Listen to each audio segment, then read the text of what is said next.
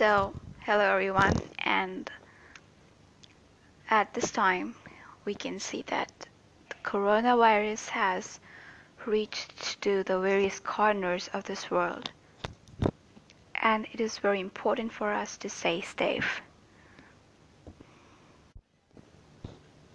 And to realize that if you were infected, you must inform the people the facilities, the hospitals, the doctors about your condition and not stupidly escape from the quarantine. Because if you stay safe, if you stay safe, the others as well will be healthy and good.